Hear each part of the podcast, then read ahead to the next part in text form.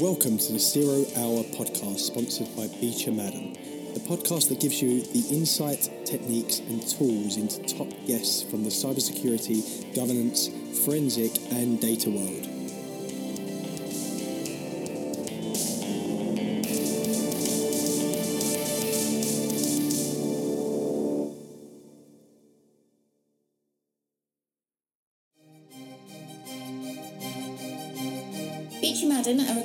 Cybersecurity and corporate governance professionals. Leveraging our long held relationships, industry knowledge, and data driven approach, we help companies and candidates make better hiring decisions.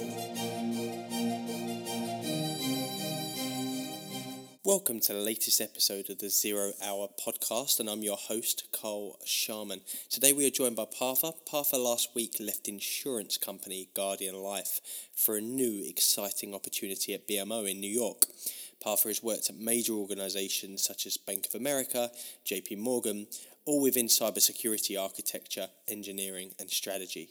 He has two Masters of Science within technology and cybersecurity. So, hope you enjoy it. Hi, Partha. Thanks for joining us today. Uh, my pleasure, Carl. Excellent. So let's start from the beginning. Where were you born? I was born in India, eastern part of India. Okay, excellent. And who are or were your parents? Uh, I come from a family. My father was in army, and uh, my mother was in education. She used to work in an industrial training institute. Excellent. Where did you grow up? I grew up in India. I did my schooling in eastern part in uh, Tripura, and then I did my uh, engineering four year uh, in electronics in India as well. And uh, I worked in India for a couple of years before moving over to US. Where were you educated? So I did my undergrad in engineering from National Institute of Technology, Rourkela, which is in India, is one of the top uh, 15 engineering institutions in India. And after that, after coming here, actually, I did my a master's in technology management from Columbia University. I also did a master's in cybersecurity uh, from Western Governors University, and I did a, a postgrad cert in cyber from Stanford as well. Why did you do all the extra education?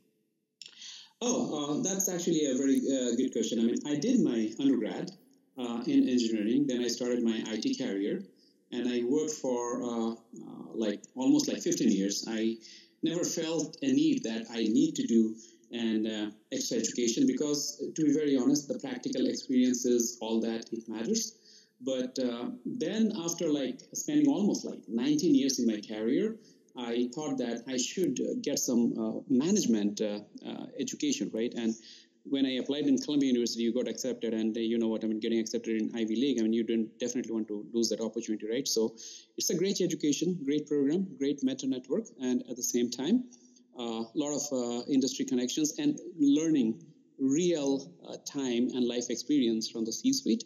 So that really added value. And prior to joining this program, I heard about this program from uh, ex-Columbia grads, and I, I, learned a lot of great experience that it really makes you to build a better leader. Yes, we have been leading for 20 years in the industry, but that education uh, definitely helps. That was the reason why I took that management degree. And regarding my cybersecurity masters, so even though I'm doing cybersecurity, I was not covering all the domains because I was focusing on architecture and engineering and uh, not really that much into like a governance, risk, compliance, and other domains, domain areas. And this program was focused around like information assurance and GRC and all. So I thought that I'll be learning something new, and I'm glad that I did that program. Excellent. How did you first get into cybersecurity? So uh, that's also a great question. I started my career as an infrastructure um, person. I was a network engineer. I set up uh, one of the largest ISPs back in India, and uh, then I came to US and I started doing infrastructure architecture. And around 2008, there uh, came up an opportunity in Merrill Lynch and later on in Bank of America. They opened up cybersecurity innovation hub, and they needed someone to build and run that practice.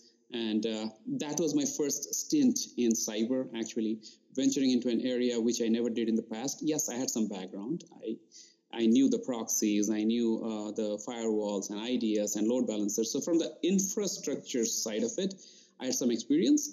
But security is not only just infrastructure, you have application, encryption, compliance, policy, a lot of other things.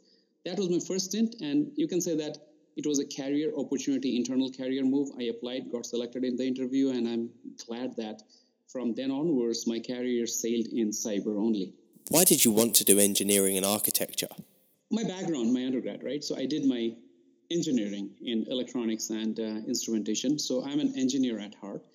So in industry, when I joined, I got to do like multiple uh, roles, but the engineer at heart is actually pushes me to build something new, like doing something innovative. So in my architecture and engineering role uh, in cyber, what I like most about it is that it is analyzing the current state of the security controls, regardless of which company I worked for or working in, and then understanding the gap, getting up to speed with the current industry trends on the technology and threats and vulnerabilities, and eventually coming up with a product or technology and solution to address the problem. And the problem is either patching your, either basically closing your current gap or taking your security posture to the next level, actually thinking beyond what a hacker can think. So since it requires a lot of um, like a creative work, right, and innovative work, which actually aligns perfectly if you're an engineer.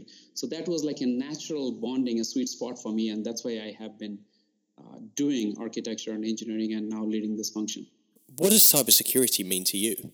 So cybersecurity to me, right? So not only technology, it is a combination of people, process, and technology. And to me, the definition of cyber, we all have, many of us have AAA membership, right, for your car, and uh, you get some sort of insurance towing and all. So I also have a AAA for cyber, and for me, those triple AAAs are awareness, which is most important. As a CISO, if you need to decide on where you need to spend money, and if you think that awareness is a bucket, should I spend money or not? I would really urge think about it twice. You should definitely invest that money in the awareness bucket regardless of what technology processes you put in, until and unless people are aware, unintentional mistakes will happen.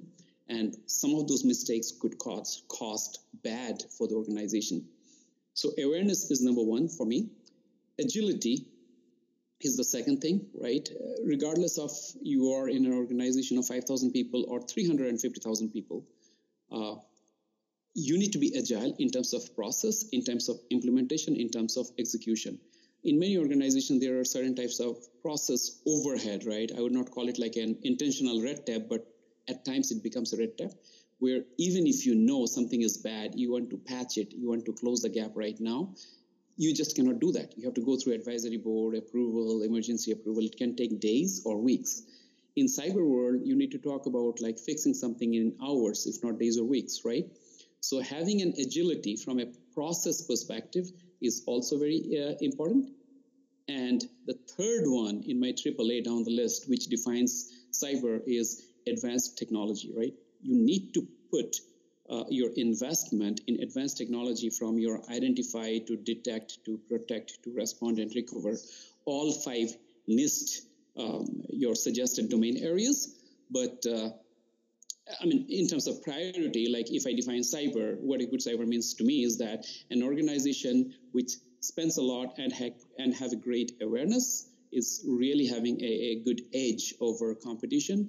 Then agility in terms of process and people. And the third one is the advanced technology, which pretty much everyone has. But in spite of having advanced technology, people get bridged. That means the other two are equally important for any organization for cybersecurity. What would you say is the goal of architecture within cybersecurity? So the goal of the architecture within cybersecurity is, uh, again, another story, right? I use the term often called shiny toy syndrome. We in the industry, right, often, and especially if you're engineers, right, if you want to build a house, there are 10 different ways of building a house, right? You can build a house in a minimally cost, cost, cost uh, efficient way or, you know, power efficient way, or you can build it like most luxurious, like, and have like redundancy of your, you know, uh, exhaust, your SE, or any unit like HVAC unit you can talk about.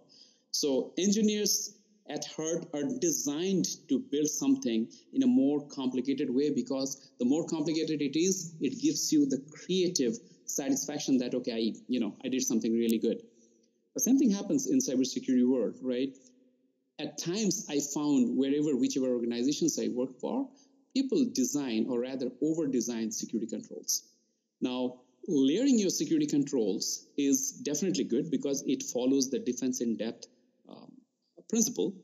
But there are, there are many times over designing something does not do any good, rather, it does harm to you. Because number one, it's cost aside, right? It's a capex, opex expenditure. Number two, maintenance become a nightmare and troublesome. Number three, uh, when you are doing an active firefight, the more security controls you have, the more data log you have to ingest and make sense and find it out what is bad, where is bad happening. It takes time, right? Which is very critical when you are doing a firefight. And the last one is very critical. Adding more security control does not add a huge value to your security posture, rather, it adds more attack vector. Just think about it, right? If you have one load balancer, right, and if you layer it up with, say, another device which does a similar job, then the likelihood of these devices, the more devices you add, being unpatched or underpatched will be higher. That means you're adding more risk to your environment. So architecture's role here is that to make sure the shiny toy syndrome goes away, everything we build is according to a blueprint which architects provide. And the goal of the blueprint is to provide a secure, scalable, reliable, and repeatable design pattern so that you can ensure confidentiality, integrity, and availability of your information assets. So, in, in short, basically implementing a standard and making sure you don't do overdo something to complicate things and eventually do harm to your posture instead of improving your posture.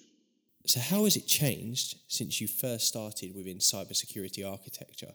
So, I would say like it is getting more mature over time. Uh, when I initially started, architecture was uh, definitely a function, right? And uh, it was aligned with engineering. Architecture is a camp I found in different organization. Uh, it has been organized in different way. In some organization, they they actually create different groups within architecture. One is called enterprise architecture. The other group can call solution architecture. So enterprise architects are more high level. Solution architecture is basically getting those abstract concepts into a real life solution, right, with products. Then also have product architecture and all. So these granular definitions improved over time, right? And also another trend I'm seeing is that when I started doing architecture in 2008, having something on the board writing or you know creating a high level schematic of these other components should interact and talk was good enough right you create the document and again those times there was also a comment that okay architecture is sort of a powerpoint architecture. But as days moved on organizations realized the importance of architecture. Like those powerpoint design patterns are very critical right for the organization to standardize right minimize the risk posture and also like reduce the your operating cost and uh, improve your agility in responding fire. At the same time architecture team also gradually improved from being a, an abstract concept and doing it at a block level to a solution level and eventually coming up to a stage where the architecture team can hand over an engineering guideline to the engineers so that they can build a solution according to those guidelines. In other words, uh, the importance of architecture has been realized more across uh, the uh, industry any point of time, if you go into LinkedIn, you will find a lot of cyber architecture jobs. There has been new job titles coming up as a chief cyber architect, right? Which is uh, a pretty senior level role, owning up end to end of the cyber architecture. And at the same time, architects are also getting more hands on. So in today's environment, if somebody is in the job market and looking into just doing a high level vision architecture, probably will not have that much demand unless someone has a blend of very high level abstract thinking capability, at the same time breaking it down to the work breakdown structure and coming close to an engineering artifact. So uh, that's what the change I have been seeing over the years. Expand on your experience at Bank of America. You know, what did you do or implement in order to prevent threats when you were working for them? I cannot talk about the actual products, right? I mean, probably I should not be talking about the products and technology, but what I can tell you at a high level, right? In Bank of America, I was responsible for cybersecurity threat prevention, right? Innovation lab. My job was to identify our threat defense in Bank of America, find out the gaps, then reach out to the industry partners, right? Be it established partners like Cisco, FireEye, and big players, or it could be like very small startups, right? Even a Series A startup, or even like initially starting up uh, in Bay Area or even Israel. A lot of good Israeli cybersecurity companies are also there, and work with them to come up with a solution to, you know, close those gaps and improve our cyber posture. So a lot of times I used to work with those vendors and eventually bring a solution. And probably we were the first one uh, to test it out. And eventually it also happened. I'm not going to name those products. Some of the products, three I can, I mean, I know right now. One is in the data leakage prevention market. Another is in, you know, SSL load balancing market. The third one is in web isolation market, right? We were the first one to bring them in, got a requirement, eventually helped them to build up solution tested it out, implemented in Bank of America network, and eventually those companies got uh, acquired by either bigger players or even got bigger that they are really ruling in the industry with IPO and all.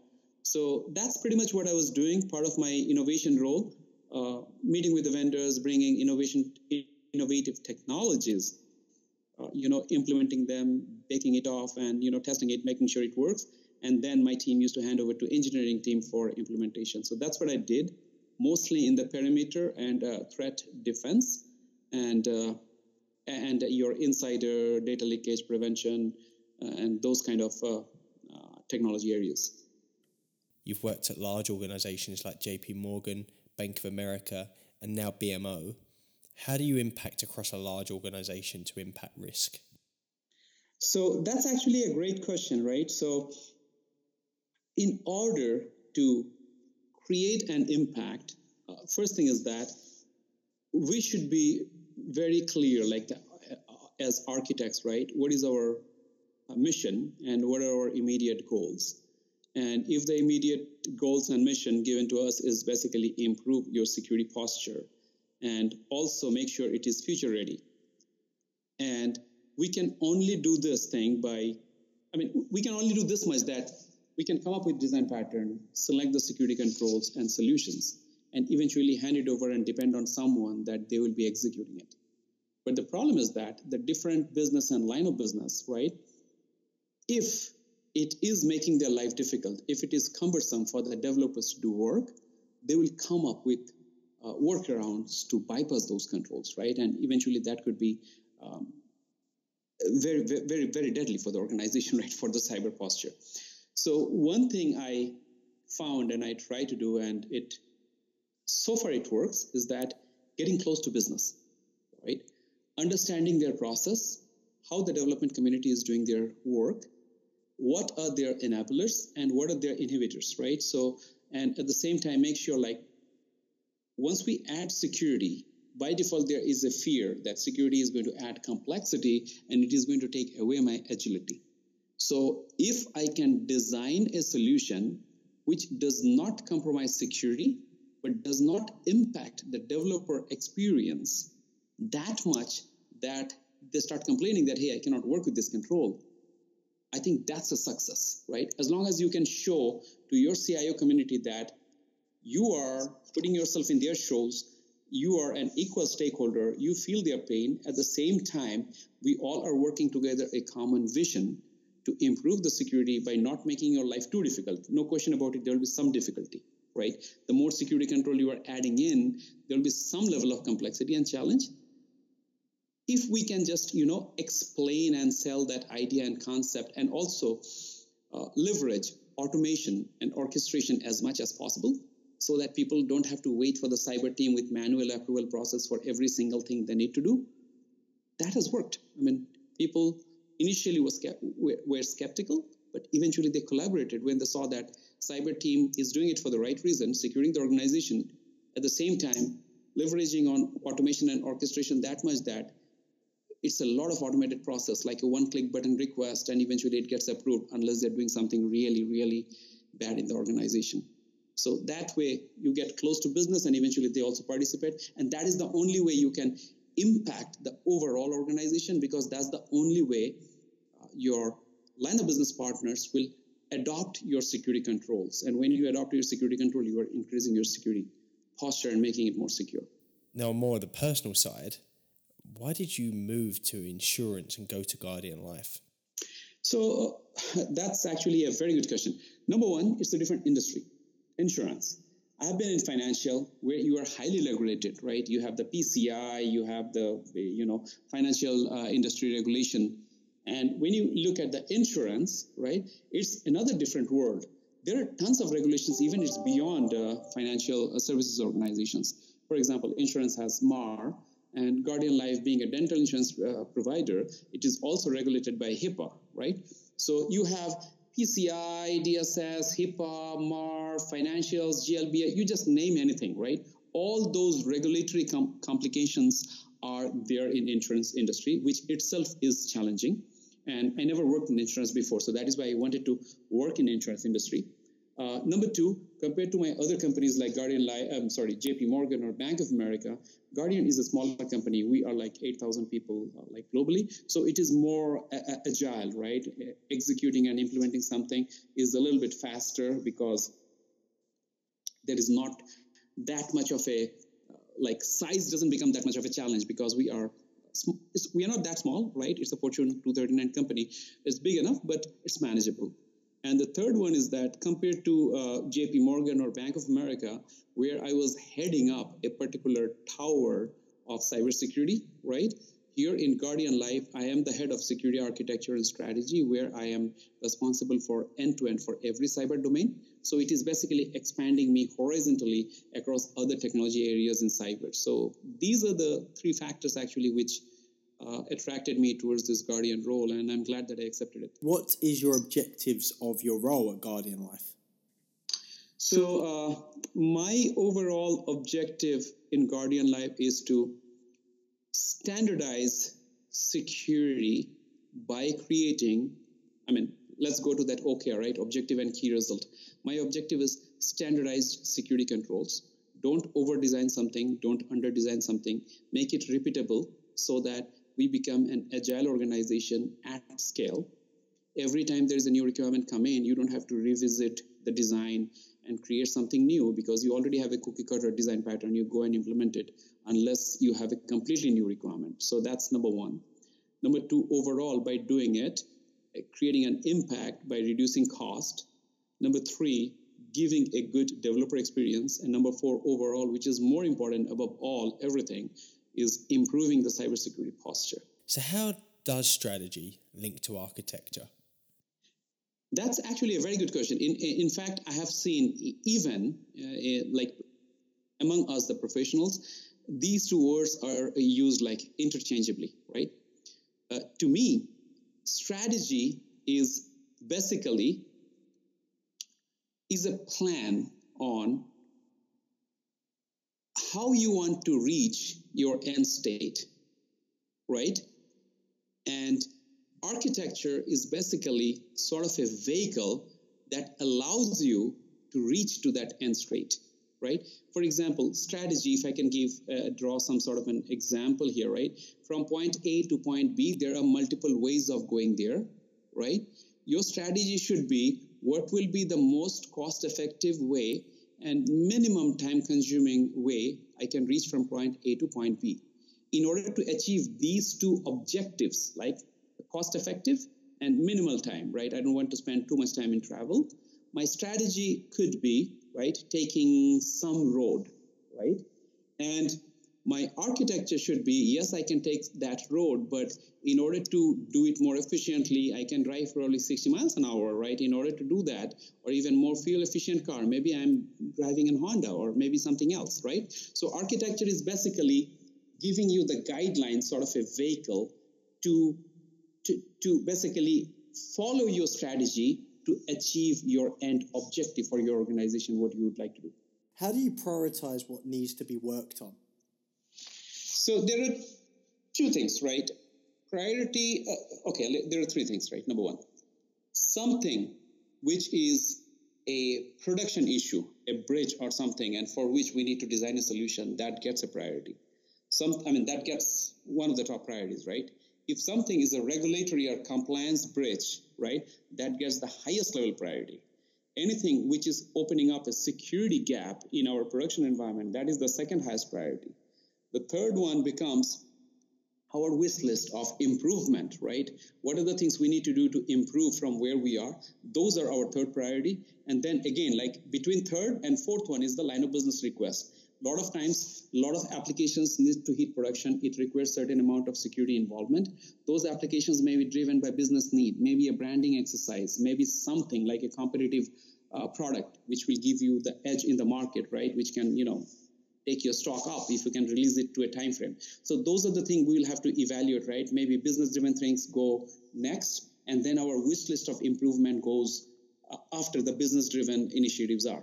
So, I mean, if I can sum up, right? The first one is the compliance and regulatory. The second one is any security gap, known patch, group, a hole in your a punch in your um, posture, right? These are the second. Third one is business driven, like generating more revenue, right, which will help. And the fourth one is our wish list, how we improve our security posture. So these are the four principles we follow. And after that, we, you know, we, we talk. At times we debate. We run by everyone on a weekly basis, and that's how we decide our, um, you know, our sprint for next two weeks, what we are going to work on. Now, you as an organization have a large number of customers. How does this change your role? customers, like from my point of view, my customers are more uh, my line of business uh, users, like basically the CIO community, right, or the CTO world, right, who whoever uh, is using my Uh, technology controls or have to protect their assets using my technology controls. Now, it has not changed from being in Bank of America or JP Morgan or even Guardian Life, right? The scale is small or scale is big but every CIO and CT organization has the equal priority, right, and equal importance. And everybody has to be demanding because they are meeting certain business requirements. And when three requirements come in from, you know, different CIO organizations, we, we, we discuss as a team and then basically figure it out because there are often times there is no organization does not matter whether you are 350000 organization with 1 billion budget or you know 5000 organization with like 1 million budget. I'm just giving you an example uh, that you don't have uh, a challenge with resource and project management. Like no, ma- no matter how much budget you have how much resource you have you will always have uh, a, a, a situation where you don't have enough to basically deliver everything is coming to your plate so during those times, as I said, like for us, every CIO organization and CT organization has equal priority. When both come into the picture, we basically, you know, share the situation. Being transparent and honest is another key because that's how you earn trust and respect from your peers. And once that thing happens, it becomes an easier con- conversation, right, for the overall goal of the organization, which which one should go first and which one should go second once everybody is aligned to those core principles and mutually a respectful work environment and have a trust and bonding, it doesn't become that difficult. Has the implementation of new technologies, such as cloud, made your job more difficult? Uh, yes and no, right? Yes, from a point of view is that whenever any new technology comes in, there is a bit of learning curve, and we are facing it every day, right? So cloud year and a half back, not everyone in the team was well equipped. Now pretty much everyone in my team is either AWS certified or Microsoft or something, right? So people have the knowledge. So initially, the work becomes a little bit complicated till you acquire and grasp all uh, the concepts. But later on, once you see that and you see that these are there to make your life easier, right? And then it becomes your second nature. So after your initial learning curve and making sure the team is comfortable and adopting to the new technologies, that adds value and makes our life easier. But till that learning curve, yes, everybody goes through a little bit of challenge, but that is acceptable, right? At the end, it is for the good. What do you class as a strong security framework? So wherever I worked, actually, there is not a single framework that we followed. Like it's not that okay, there is something called TOGAF, right? You have to follow this, right? Or there is something like a guidelines, like a NIST, right? Or or something else, right? From healthcare industry that you have to follow it. We try to pick the best of breed, right? Uh, specific to the industry. If I'm working in a healthcare industry, I will make sure like some recommendations like guideline which is applicable to the healthcare industry, I will align to those but at the same time, I will create my own structure. I will use those recommendations and guidelines or best practices to implement in my space, but I will not be that rigid. So far, wherever I went in, I was not that rigid that I will have to follow, okay, these are the NIST guidelines that everything will be following, right? These are the ISOs, this is what we'll be following. So it's a mix of both. There is no silver bullet. So take the best recommendations. Sometimes you need to uh, take a lot of those because of the regulatory requirement, like or privacy uh, uh, law and all those stuff. And these are all to make your life better and augment your security posture. So I would say like it comes with experience. There is no silver bullet that okay you follow this framework that it will work. But in general, in North America, organizations we tend to align with those NIST documents and NIST guidelines and NIST framework and all. It helps, but it's not that we are fully adopting something whatever they recommend. What's the biggest challenge within your current position? Oh yeah. So uh, the biggest challenge in my uh, current position is, honestly speaking, prioritization. Right?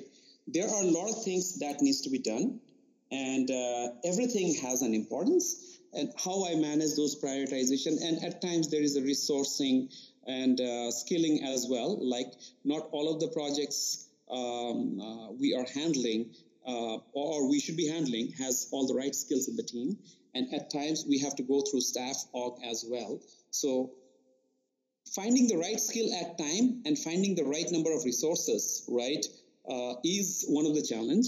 And second is having enough uh, funding to get all the resources you need to execute so many, uh, you know, conflicting priority projects. That is another challenge, right? So I would say like handling the prioritization is a big challenge because everything needs to be done. Everything is critical. Which one goes first and second? Sometimes it becomes a very uh, a tough decision right you have to take.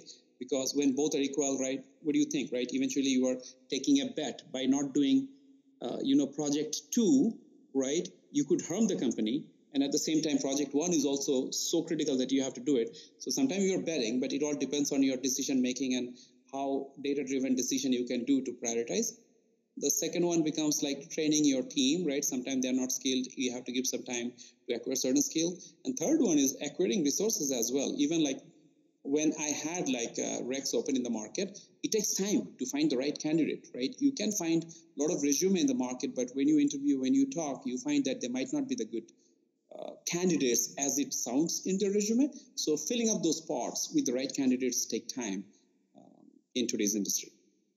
What is your recommendation in securing funding for new roles or technologies? I mean, I would say like uh, securing funding goes by, it has to be a data driven analysis, right? Uh, obviously, for the CISOs, do some third party assessment as well because when you go and talk to board, right? Doing your teams doing the assessment and third party doing the assessment makes a difference because third party is supposed to be independent, not any influence by you as a CISO. So let the third party assess, see your overall cyber posture where you are as compared to your uh, industry peers. If you are lacking behind, that basically makes the case to go and ask more money to the board.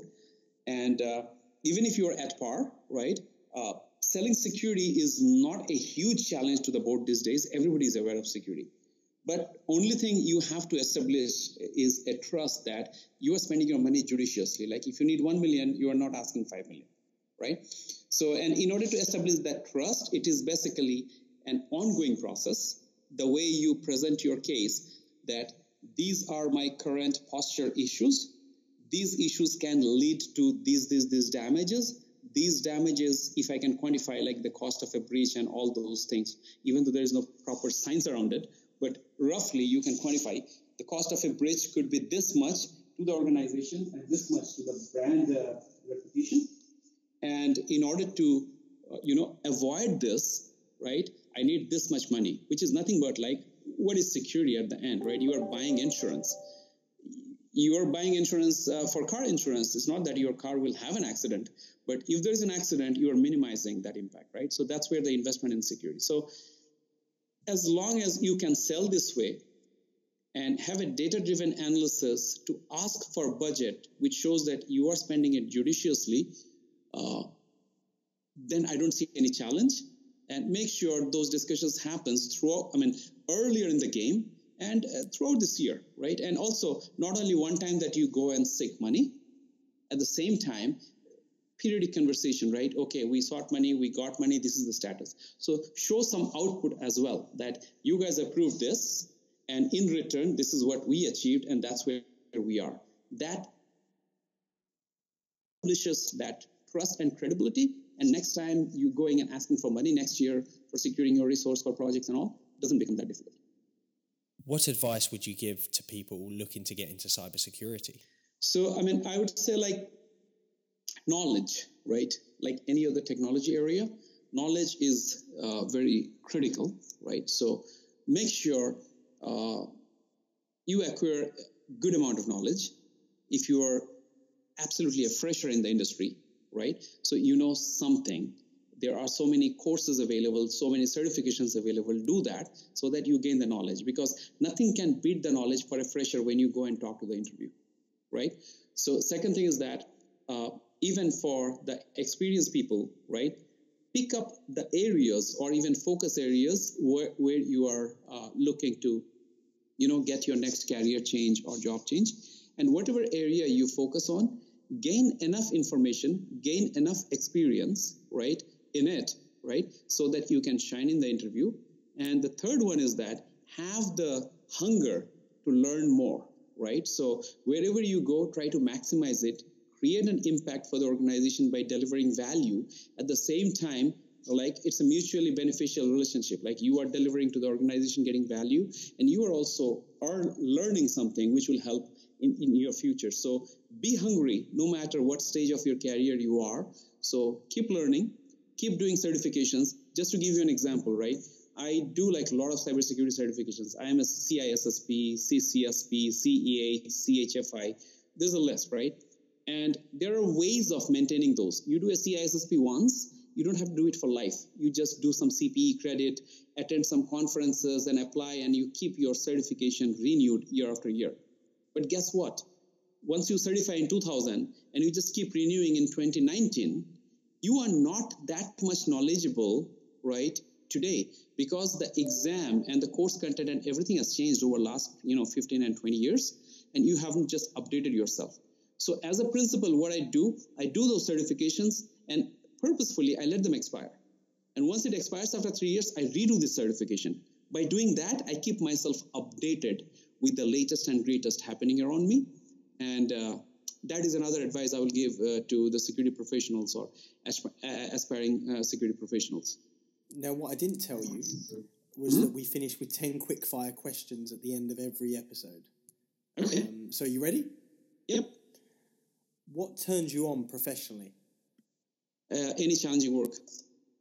What turns you off professionally? Uh, basically the negativity in the environment and bureaucracy and red tapes. How do you unwind? I basically watch movie, listen music, and I spend time with my family. And I'm a foodie as well, so I enjoy going out for dinner with my family. What profession, other than your own, would you like to try? Honestly speaking, my passion is traveling a lot of times I think that I was basically a, a, working in Discovery Channel and traveling a lot of places and creating videos and vlogs. So probably that is another profession I would be interested to try. What activity gives you the most energy? Uh, I would say when I'm working and fully trying to solve a new problem or something, I'm always uh, energetic.